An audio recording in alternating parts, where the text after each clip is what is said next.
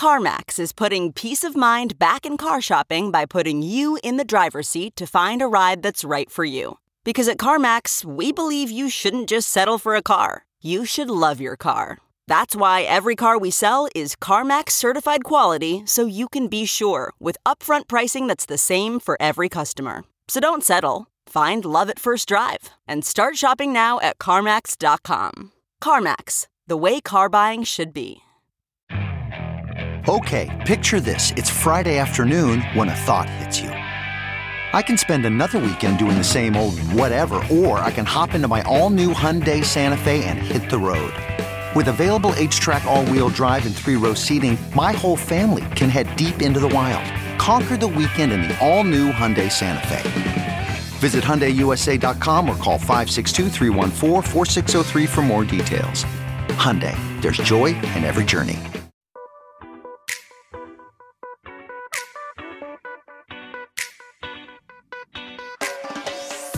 This is the Hash Podcast.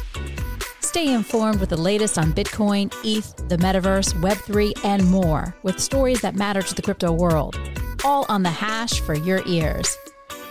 You're listening to the Coindesk Podcast Network.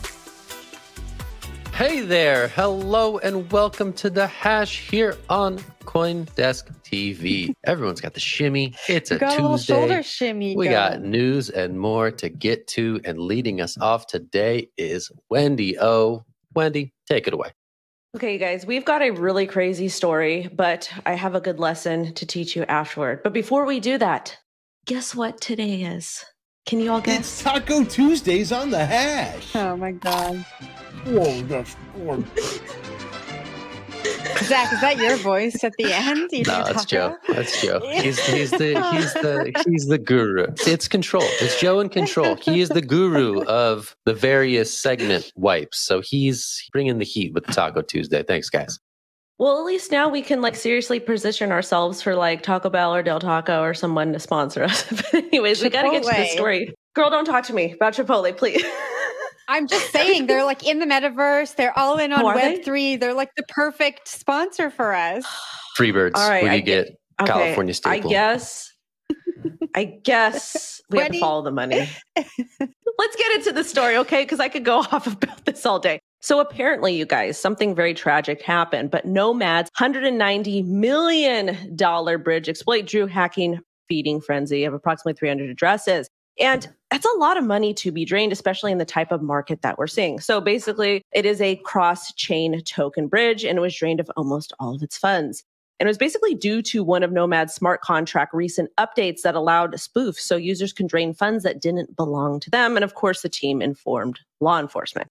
So the reason why I wanted to talk about this is because considering the type of market they're in, I feel like we need to question everything. There's going to be a lot of projects who have exploits, a lot of projects that get hacked, a lot of projects that are going to be dumping their tokens, exit liquidity, etc.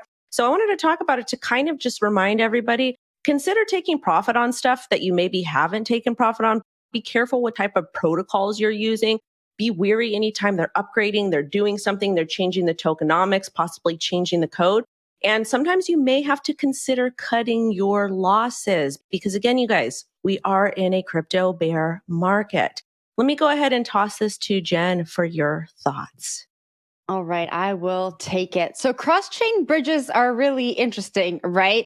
They are important for interoperability, but they're really vulnerable. And we saw in January, I think it was Ethereum founder Vitalik Buterin speak out on them. Like he is not for a cross chain future, but he's for a multi chain future. And I'm just going to read his tweet because he does a pretty good job at explaining what's explained in the story. So he said, now imagine what happens if you move 100 ETH onto a bridge on Solana to get 100 Solana wrapped ETH. And then Ethereum gets 51% attacked. The attacker deposited a bunch of their own ETH into Solana wrapped ETH and then reverted that transaction on the Ethereum side as soon as the Solana side confirmed it. The Solana wrapped ETH contract, well, this is long, but stick with me, guys, is now no longer fully backed. And perhaps your 100 Solana wrapped ETH is now only worth 60. Even if there's a perfect ZK Snark based bridge that fully validates consensus, is still vulnerable to theft through attacks like this. The problem gets worse when you go beyond two chains. If there are 100 chains, then there will end up being dApps with many interdependencies between those chains, and 51% attacking even one chain would create a systemic contagion. So he went off in January on Twitter talking about this because we see these cross chain bridge attacks so often. I think during this BUIDL season, we will see startups pop up that are trying to solve the issues around cross chain bridges. But right now, I think it's just inevitable that they are vulnerable given the way that they interact with smart contracts. Zach, take it away.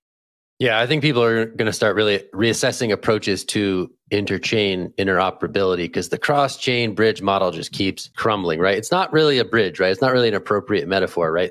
It's a bridge, but the funds are like stuck on the bridge and it's like a rickety bridge. And if a hacker comes along and chops down like one of the poles holding up the bridge, they get all the funds, right? So that is like a design flaw in terms of how you get money from one chain to the other to seize on new opportunities. So I think that builders in the space are becoming increasingly cognizant of this. And there are going to be new approaches to interoperability that are more secure. When you do these cross chain bridge things, it just adds all these layers of complexity. And what we saw here was an update that just laid bare the steal me button. And like 300 people saw the steal me button and they're like, okay, I'm going to steal me some crypto. And that's what happened here. it wasn't just one attacker. It was like a feeding frenzy. It was like sharks just rushing on like chum in the ocean and taking all of this money. And that is what happens. That's why you see that sad chart with the sad bears pointing at the cliff of money falling off all the way to zero, roughly $200 million out the door. According to some reporting, some of the folks taking the money were white hat hackers who are expected to return some of the funds, but it was a bit of a group attack here on the Nomad project. Really crazy one to see, but yeah, never a dull day in crypto. I think I'm going to toss it back to Wendy for her thoughts. One of the things I want to say is, is I'm just curious, like when they do these types of updates, like I'm just, my mind is just trying to process, like, are they, is it somebody in the team that's possibly pushing these updates through that make these more vulnerable or they're just unaware of what they're creating?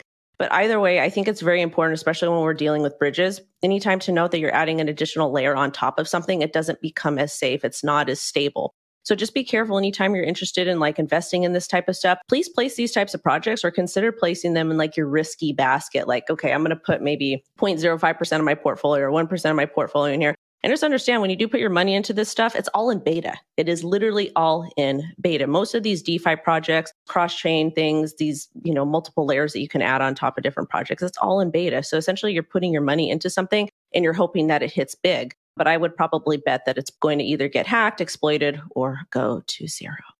Yeah, I'm just curious to see what the next generation bridge is, right? Because I mean, they're super useful to users, right? Like, hey, I got mm-hmm. money on Ethereum and I want to put it on Solana, or like, hey, I want to get into Cosmos. Like, that's a useful function that many people in the space rely on. But we've seen time and time again that they introduce these flaws where things get hacked and money goes away and it's bad and people are sad.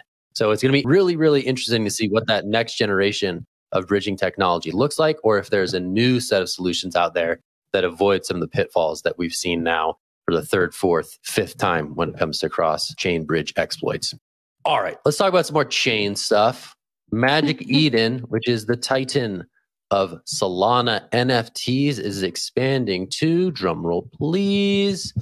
Ethereum. Interesting. Adding Ethereum NFTs to the mix over at Magic Eden, which has really made its mark as the leading Solana NFT marketplace out there in Solana land. So this one is notable. Obviously, a lot of teams are building with cross chain in mind. Mentioned in the article on Coindesk is that more than two chains are ultimately likely for Magic Eden. Other networks will likely be supported. But it doesn't necessarily always mean that they're going to be a big hit right away on Ethereum, right? We saw OpenSea which is the titan of Ethereum NFTs, add Solana, and that was met with kind of a tepid response. So it's going to be really interesting to see if these additional chains that these marketplaces add, if it really makes a difference in terms of juicing user activity, trading volumes, and other key metrics as these marketplaces become key pillars of the crypto economy. I'm going to toss this straight to Wendy for her initial thoughts on Magic Eden making the jump to Ethereum. I think it's fantastic. I like to have different options when I'm trading, when I'm trading NFTs, crypto, whatever it is. And I think it's very important to note that there's still a lot of toxicity in crypto. Like we do know that, you know, Bitcoin maximalists are probably the most toxic out of the entire space, especially on Twitter. But you do see folks from Ethereum and folks from Solana kind of battle each other, like which one is the best, you know, which one's going to the moon, et cetera. But I think it's more important to not do that because when you fight about petty stuff like which chain is better, what network is better, it's kind of taking away from the building and like the actual money making aspect of it. I think it's a great idea. And I think regardless if you're a Solana fan or an Ethereum fan or Cardano or whatever it is, I think it's important to note that people are going to like different collections from different networks. And I want them to be able to have the option. And I think it was a smart move business wise for Magic Eden to do this because they seem to be Ethereum and Solana seem to be the top chains in NFTs currently. Yeah, I think it's important to note that this is a multi chain project and not a cross chain one, like the last story we were just talking about. I think, you know, OpenSea had the first mover advantage and the Ethereum brand name behind them for so long. They amassed these users, but then we saw all of these issues start to pop up. And we've had this conversation on the show before, you know, like who's going to steal that throne from OpenSea? And I think Magic Eden has a good chance. I think it's a little bit different when you start on Solana and then you make Ethereum NFTs available rather than what OpenSea did. They started on Ethereum, made Solana NFTs available. I think they're going after a different audience. A different audience would start on Solana and then become interested in, you know, what's happening on Ethereum. And so I think it's really interesting. I also really like that they have a few tools that are like really easy to use for a newcomer to the space. So they have their minting toolkit, their whitelisting tools and marketing support. I think if they are able to continue to add features like that, we will start to see people kind of venture away from some of the platforms we saw successful during the last bear market. And so I like look forward to the NFT marketplace wars. I'm imagining a swipe where we can see like um, two boxing people in a boxing ring and then we can put like little NFT marketplaces logos on their head as we like follow the NFT marketplace wars. But that's, you know, that's where I'm going to leave my thoughts on that. I've got a quick question. Do they have a token? Yeah, I, I don't, don't think, think so. so. I don't know right? about that. I think they did like a DAO like recently, so maybe there is a token doing some Okay. of that, but I don't think they're not to my knowledge. But I've got another question too. Did they actually? I forgot my question because I'm thinking about tacos right now. yeah, I don't think they have a token at all. So okay, I'm just because I'm trying to compare it to LooksRare because I know LooksRare's got their token. But yeah, I Yeah, I mean, interesting. looks are. I think that is the question for these big NFT marketplaces that are commanding really huge valuations. When do we get the Uniswap of NFTs, right? And we saw a little bit of movement around that with Uniswap acquiring Genie, which was a NFT sort of aggregator. But I think as it relates to OpenSea and Magic Eden, there has yet to be the decentralized exchange equivalent that has come along to eat some of these big companies' lunches, right? These are companies that are valued in the multiple billions. Magic Eden is obviously growing to be more than just a Solana powerhouse. And it's going to be interesting to see if it LooksRare or if it's some other decentralized exchange alternative to these sort of traditional NFT exchanges. It's going to be interesting to- see if they can establish a foothold. I think LooksRare had some early promise, definitely saw a lot of activity, some of which was wash trading to generate some token rewards. But for now, these big sort of centralized marketplaces have kind of replicated the Coinbase model where they sort of have really taken the lead and run with it. They're adding services and trying to make their products the best possible to the market, especially as new people enter the market largely through NFTs. So it's going to be interesting to see if there's a decentralized exchange that unseats some of these giants or if they can retain their leads. But I'll toss it to Jen for her thoughts on that. You know, a lot of founders come out with these really bullish statements when they announce news like this. And I want to point to Magic Eden co-founder's statement because I thought they approached it with a little bit of humility and it was kind of nice to hear. He said, we don't think winning on ETH will happen overnight. We're entering the market with humility and are prepared to build for a long while. With that being said, we have a strong conviction for our thesis, what NFT creators and collectors need from their marketplace. I think that's great. I think they're saying, you know, we're listening to what people want. We're looking to build more features and we don't think we're going to take over some of our competitors overnight, but we're listening. And I really liked that statement. That's so nice. We don't need to war. We don't need to So have fights. nice. We don't need little boxing guy I went match. from the boxing match to here. like, that was so nice. We're just here. Just We're a doing whole this. range of emotions. It's an emotional day, I feel like. Very emotional. It's just, I'm just kind of all over the place. All right, let's move on to DAOs. It's DAO time. Earth Fund, a crypto crowdfunding company that creates decentralized philanthropic communities, has partnered with DAO tooling startup CoinShift to manage its ecosystem of treasuries. So, Wendy, I'm going to pass this off to you.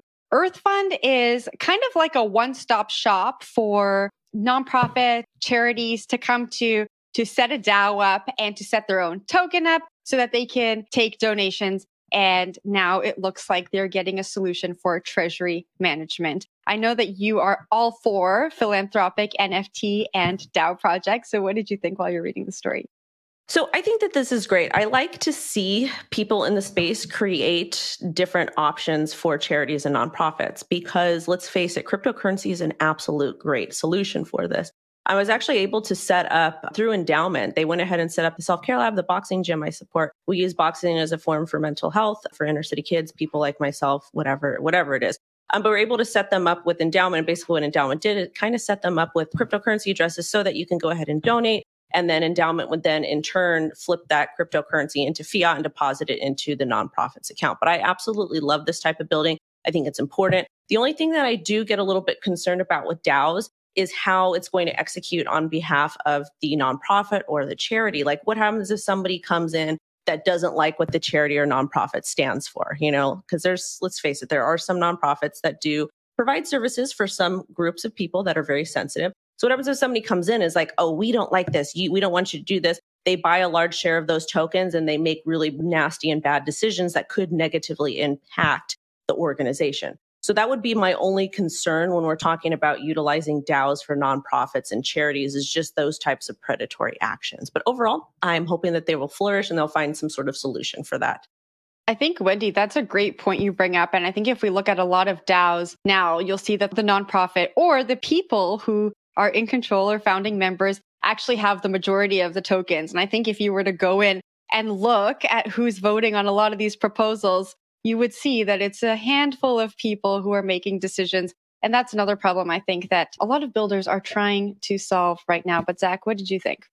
I made it this far in my life to not really get what Deepak Chopra is about. Unfortunately, I had to do a little Googling.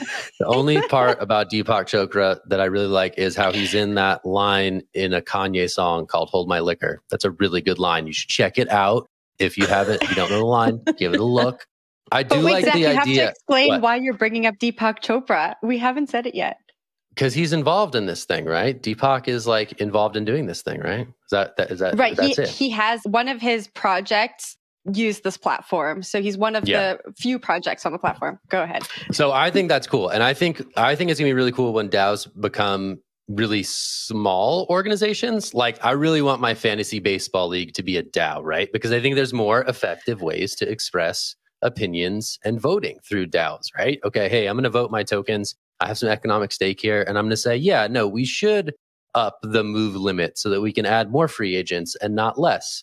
I think when there's enough DAO tooling in the world for very small groups, group chats, fantasy baseball leagues, neighborhood associations, maybe you're on the nonprofit that runs the neighborhood playground, right? Keeps maintenance of that and stuff like that. When DAOs reach that level, I think it's going to be really interesting. We're way, way, way far away from that. We're not really at the real world application of DAOs such as that. But I think there really are potentially some great tools for organizing small groups of people in a more efficient and effective manner when it comes to governing a shared set of resources, whether that's an NFT investment fund, a playground, or your fantasy football league. I think there's a lot of really cool applications that could be explored there. We're not there yet, but it's interesting to see that maybe we're getting there. And maybe one day that will just be the norm. But hey, who knows? Wendy. Really quickly, I think a potential solution to the DAO dilemma would be to have the board members or the founding members of that particular charity or nonprofit have like the final say. And then everybody else that wants to participate in the DAO could kind of vote, and the board members can be like, okay, well, there's 500 million votes from this particular person that doesn't want us to continue to go. This is probably a bad entity or bad person. So then make, maybe can discount it. But at the end of the day, it's still decentralized, but not totally decentralized. But I feel like DAO still needs some sort of oversight, especially when we're talking about nonprofits and charities.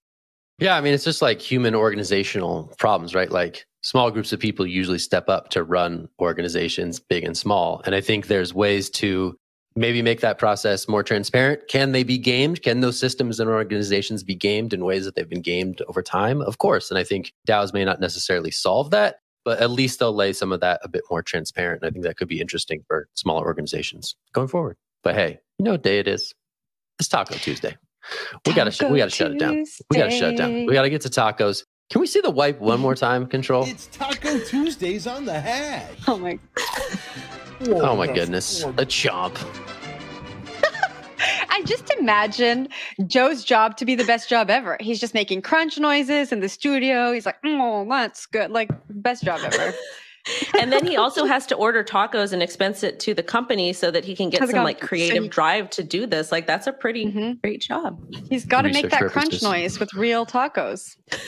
We also support non-hard shell taco options in case there's any Mhm. interested sponsors for Taco Tuesday. Just FYI, Shout we don't out. All right. discriminate. That's it for the day here on the hash. I'm Zach.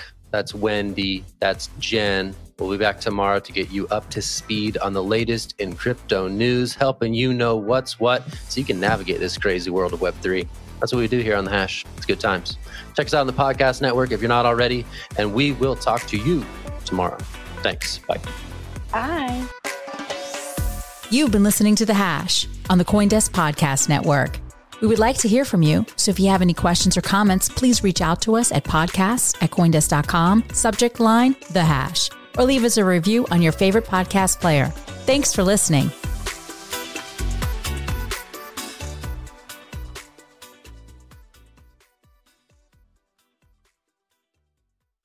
When you make decisions for your company, you look for the no brainers. And if you have a lot of mailing to do, stamps.com is the ultimate no brainer. It streamlines your processes to make your business more efficient, which makes you less busy. Mail checks, invoices, legal documents, and everything you need to keep your business running with stamps.com. Seamlessly connect with every major marketplace and shopping cart. Schedule package pickups and see your cheapest and fastest shipping options from different carriers with rates up to 89% off USPS and UPS rates. And with the stamps.com mobile app, you can take care of mailing and shipping wherever you are. Make the same no-brainer decision as over 1 million other businesses with stamps.com. Sign up with code program for a 4-week trial plus free postage and a free digital scale. No long-term commitments or contracts. That's stamps.com. Code program.